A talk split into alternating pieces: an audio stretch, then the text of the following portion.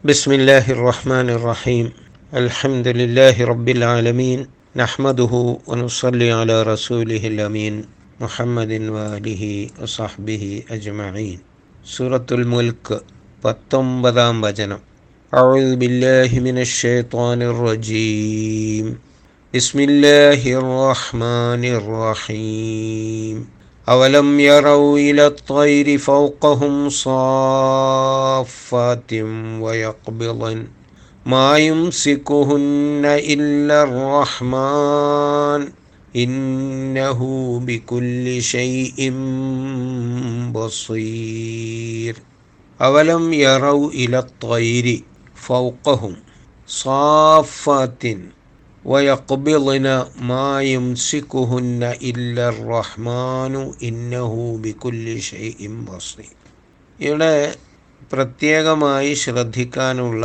ഒരു വാക്ക് സാഫാത്ത് എന്നതിൻ്റെ ഖിറാഅത്താണ് അവലം യറൗ ഇല ത്വൈരി ഫൗക്കഹും സാഫാത്തിൻ ഈ ഷദ്ദുള്ള അക്ഷരത്തിന് മുൻപ് മദ് വന്നാൽ അത് നല്ല പോലെ നീട്ടണം. മദ് ലാസിമ് എന്നാണ് അതിന് പറയുക. നമ്മൾ സൂറത്തുൽ ഫാത്തിഹയിൽ ഒലീൻ എന്ന് ഓതുന്ന മാതിരി. ദോ എന്ന് നല്ലപോലെ നീട്ടണം അവിടെ. സോഫത്തിം നിർത്തുമ്പോൾ വയക്കുബിളൻ നിർത്താതെ ഓതുകയാണെങ്കിൽ വയക്കുബിളുന أولم يروا إلى الطير فوقهم صافات ويقبضن ما يمسكهن إلا الرحمن إنه بكل شيء بصير യക്ബിളന എന്നിടത്ത് മുസ്ഹഫിൽ ജീമ് കാണും അവിടെ നിർത്തൽ അനുവദനീയമാണ് ആ വാചകത്തിൻ്റെ അർത്ഥം പൂർത്തിയായതുകൊണ്ടാണ് അങ്ങനെ നിർത്തൽ അനുവദനീയമായത്. മാ യുംസിക്കൂന്ന ഇല്ല റഹ്മാൻ എന്നിടത്തും അങ്ങനെ വഖഫിന്റെ അടയാളം കാണും. ഇന്നഹു ബി കുല്ലിഷയും ബസീർ. നേരത്തെ ചോദ്യത്തിനിടയിൽ ഒരു പ്രസ്താവന വന്നല്ലോ. ഇനി വീണ്ടും ചോദ്യമാണ്.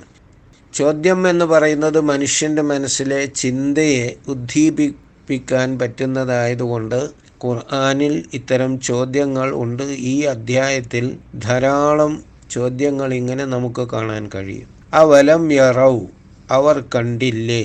ആ ചോദ്യമാക്കാൻ വാവ് ഓട് കൂടിയും ഇല്ലാതെയും പറയും. അലം തറ നീ കണ്ടില്ലേ? എന്നിടത്ത് വാവില്ല. ഇവിടെ അവലം യറൗ ലം യറൗ അവർ കണ്ടില്ല. യറ റ എന്നതിന്റെ മുതാരിയാണ് യറ. റ കണ്ടു യറ കാണുന്നു. ഈ ലം എന്നതിന് ശേഷം എപ്പോഴും മുളാരിയായ ക്രിയയെ വരാൻ പാടുള്ളൂ. വർത്തമാനകാല ക്രിയക്ക് മുൻപിലേ ലം ചേർക്കാൻ പറ്റുകയുള്ളൂ. അപ്പം ലം യറൗ എന്നതിന്റെ അർത്ഥം വരുമ്പോൾ ഭൂതകാല ക്രിയയുടേതാവും അലം തറ നീ കണ്ടില്ലേ എന്നാണ് ചോദിക്കേണ്ടത്. നീ കാണുന്നില്ലേ എന്നല്ല. അവലം യറൗ അവർ കണ്ടില്ലേ ഇവിടെ റ എന്നതിന് സാധാരണ കണ്ടു എന്ന് അർത്ഥം പറയുന്നു. എന്നാൽ ഇവിടെ ഇല എന്ന് ചേർത്തിട്ടുണ്ട്. ഇലത്തൊയിരി പക്ഷികളിലേക്ക് എന്ന് പറയുമ്പോൾ മലയാളത്തിൽ അവർ നോക്കിയില്ലേ എന്നാണ് മലയാള പ്രയോഗം ശരിയാവുക. അവർ പക്ഷികളെ കാണുന്നില്ലേ എന്ന് ചോദിക്കാം അർത്ഥം. പക്ഷേ ഇലത്തൊയ്രി എന്ന പ്രയോഗവുമായി യോജിപ്പിക്കണമെങ്കിൽ നമുക്ക് നോക്കിയില്ലേ എന്ന്. അവലം യറവില തൈരി ഫൗക്കഹും അവർക്ക് മീതെയുള്ള തൈറ് തായിറിന്റെ ബഹുവചനമാണ് തൈറ്. തൈറ നബാബീൽ പക്ഷികൾ എന്നാണ് അർത്ഥം. അവലം യറവ് ഇല തൈരി അവർ ഫൗക്കഹും അവരുടെ മുകളിലുള്ള ഫൗക്ക് തഹ്ത്ത്. ഫൗക്ക മുകളിൽ തഹ്ത്ത് തെജിരീമിൻ തഹ്തിഹിമുൽ അൻഹാറു. അവർക്ക് താഴെ നദികൾ ഒഴുകുന്നു. ഇതിവിടെ ഫൗക്കഹും അവർക്ക് മുകളിൽ അവർക്ക് മീതെ. അവർക്ക് മീതെ പക്ഷികളെ അവർ കണ്ടില്ലേ? അവർക്ക് മീതെയുള്ള പക്ഷികളിലേക്ക് അവർ ദൃഷ്ടി പായിച്ചില്ലേ? അവർ നോക്കിയില്ലേ? സ്വാഫത്തിൻ അവ ചിറക് വിടർത്തിക്കൊണ്ട് പറക്കുന്നു. സഫ എന്ന വാക്ക് പക്ഷികളെക്കുറിച്ച് പറയുമ്പോൾ സഫത്തൈറു പക്ഷി ചിറക് രണ്ടും വിടർത്തി പിടിച്ച് പറക്കുന്നതിനാണ് പറയുക. സഫ് എന്ന് പറഞ്ഞാൽ അണി എന്നാണ് അർത്ഥം. അണിയിൽ ആളുകളെല്ലാം ഒരൊറ്റ രൂപത്തിൽ നിൽക്കുന്നത് കൊണ്ട് ആ ലൈന് തെറ്റാതെ നിൽക്കുന്നത് കൊണ്ടാണ് അതിന് സഫ് എന്ന് പേര്. സൂറത്ത് സഫ് നമസ്കാരത്തിൽ അണി നിൽക്കുന്നതിനാണ്. സഫ എന്നതിന്റെ ക്രിയയാണ് സഫ. അതിന്റെ ഇസ്മു ഫായിൽ അതിന്റെ കർത്താവിനെ സൂചിപ്പിക്കുന്ന പദമാണ് സാഫ് എന്നത്. വൈന്നാലനഹ്നു സാഫൂൻ എന്ന് ഖുർആാനിലുണ്ട്. ഞങ്ങൾ അണിയണിയായി നിൽക്കുന്നവരാണ് എന്നാണ് അവിടെ അർത്ഥം. ഇവിടെ സാഫാത്ത് പക്ഷികളെ അചേതന വസ്തുക്കൾ ബുദ്ധിയില്ലാത്ത ഇതിനെല്ലാം തന്നെ ബഹുവചനമാകുമ്പോൾ സ്ത്രീലിംഗമാക്കുന്ന ഒരു രീതിയുണ്ട് അറബിയിൽ. അതുകൊണ്ട് ഈ പക്ഷികൾ ആണോ പെണ്ണോ എന്നല്ല. പക്ഷികൾ എന്ന് പറഞ്ഞാൽ പിന്നെ അതിനെ സ്ത്രീലിംഗമായിട്ടാണ് കൈകാര്യം ചെയ്യുക. സാഫാത്ത് എന്നത് സ്ത്രീലിംഗമായതുകൊണ്ടാണ്. ഈ സാഫ എന്നിടത്ത് നമ്മളത് വലത്വാലീൻ എന്നതുപോലെ ഓതണമെന്ന് പറയേണ്ടായില്ല. അവലം യറവ് ഇല തൈരി ഫോക്കഹും സാഫത്തിൻ. വയക്ബിളിന അവ ചിറക് ഒതുക്കുകയും ചെയ്യുന്നു. നേരത്തെ വിളർത്തിപ്പിടിച്ച ചിറക് ഒതുക്കുകയും ചെയ്യുന്നു. യക്ബിളിന എന്നത് സ്ത്രീലിംഗത്തിന്റെ ബഹുവചനത്തിന് ഉപയോഗിക്കുന്ന രീതിയാണ്.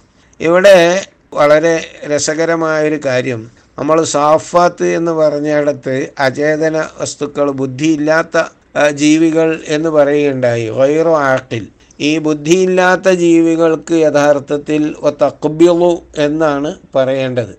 എന്നാൽ ഇവിടെ ഈ പക്ഷികൾ അപ്പോൾ ചെയ്യുന്ന കാര്യമായ അക്ബിളിന അവ ചുരുട്ടിപ്പിടിക്കുക എന്നുള്ളതാണ്. അത് ഒരു ബുദ്ധിയുള്ള ആൾ ചെയ്യുന്നത് പോലെയാണ്. അതിന് കാരണം ഇതിന്റെ വിടർത്തി പിടിച്ചുകൊണ്ട് പറന്നുകൊണ്ടിരിക്കുമ്പോൾ അതിന് വേഗത കൂടാനും അതുപോലെ തന്നെ അതിന്റെ ഭൂമിയുമായുള്ള ആകർഷണീയതയിൽ മാറ്റം വരുത്താനും വേണ്ടി അത് ചെയ് പ്രവർത്തിക്കുന്നത് കണ്ടാൽ അതിന് നല്ല ബുദ്ധിയുണ്ട് എന്ന് തോന്നും. അതുകൊണ്ട് ബുദ്ധിയുള്ളവർക്ക് ഉപയോഗിക്കുന്ന പ്രയോഗമാണ് ഇവിടെ വയക്ബിളിന എന്ന് പ്രയോഗിച്ചത്.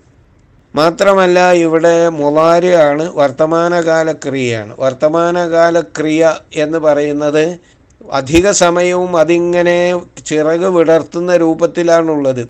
പിന്നീട് അതിൽ വന്ന ഒരു മാറ്റം ഒരു ക്രിയ പെട്ടെന്ന് ചിറക് രണ്ടാമത് ഒതുക്കിക്കൊണ്ട് ഒതുക്കി വീശിയാണ് ചെയ്യുന്നത്.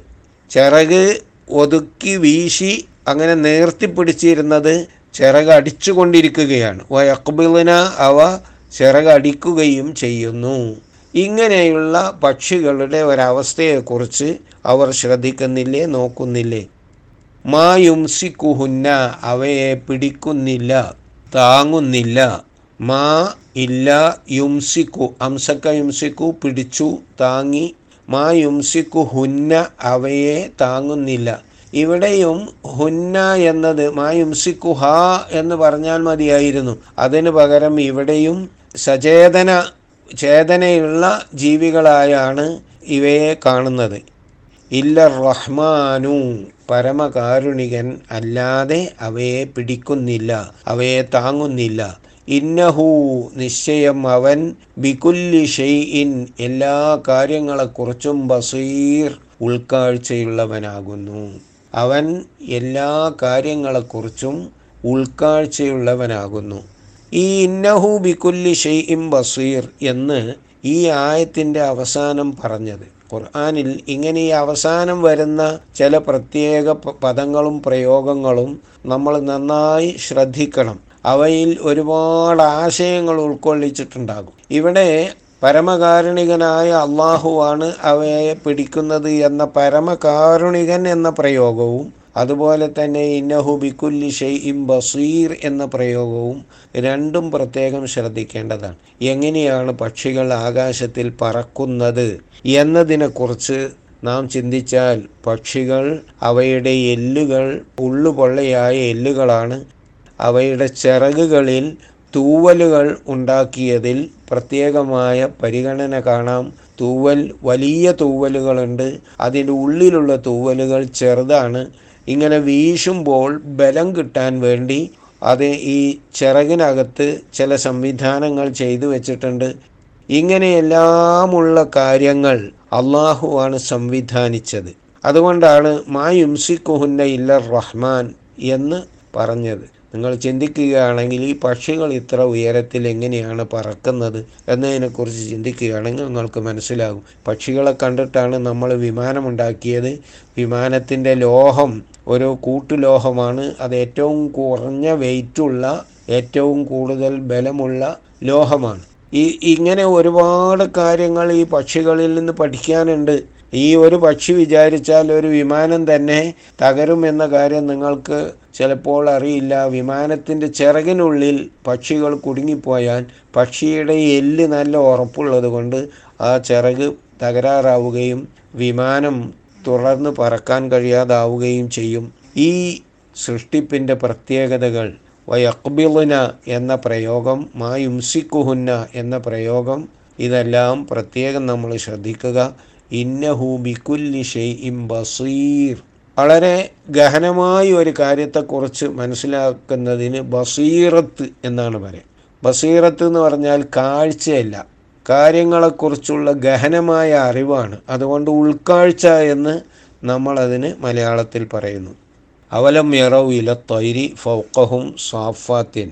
തങ്ങൾക്കു മീതെ സാഫാത്തിൻ ചിറക് വിടർത്തിക്കൊണ്ടും വയക്ബിളിന ചിറക് വീശിക്കൊണ്ടും പറന്നു അകലുന്ന പറവകളെ അവർ കാണുന്നില്ലേ? അവർ കണ്ടില്ലേ? മാ യുംസിക്കുഹുന്ന ഇല്ല റഹ്മാനു. പരമകാരുണികൻ മാത്രമേ അവയെ താങ്ങി നിർത്തുന്നുള്ളൂ. ഇന്നഹു ബിക്കുല്ലി ഷെയ്ഇം ബസീർ. നിശ്ചയം അവൻ എല്ലാ കാര്യങ്ങളെക്കുറിച്ചും ഉൾക്കാഴ്ചയുള്ളവനാകുന്നു. ഈ കണ്ടില്ലേ എന്ന ചോദ്യം പ്രപഞ്ചത്തിന്റെ ഓരോ ദൃഷ്ടാന്തങ്ങളിലും നാം മനസ്സ് വെച്ചുകൊണ്ട് ചിന്തിക്കേണ്ടതുണ്ട് എന്ന് നമ്മെ ഉണർത്താനുള്ളതാണ്. അള്ളാഹു അവന്റെ ദൃഷ്ടാന്തങ്ങളിൽ പാഠം ഉൾക്കൊള്ളുന്നവരിൽ നമ്മെ ഉൾപ്പെടുത്തി തരുമാറാകട്ടെ.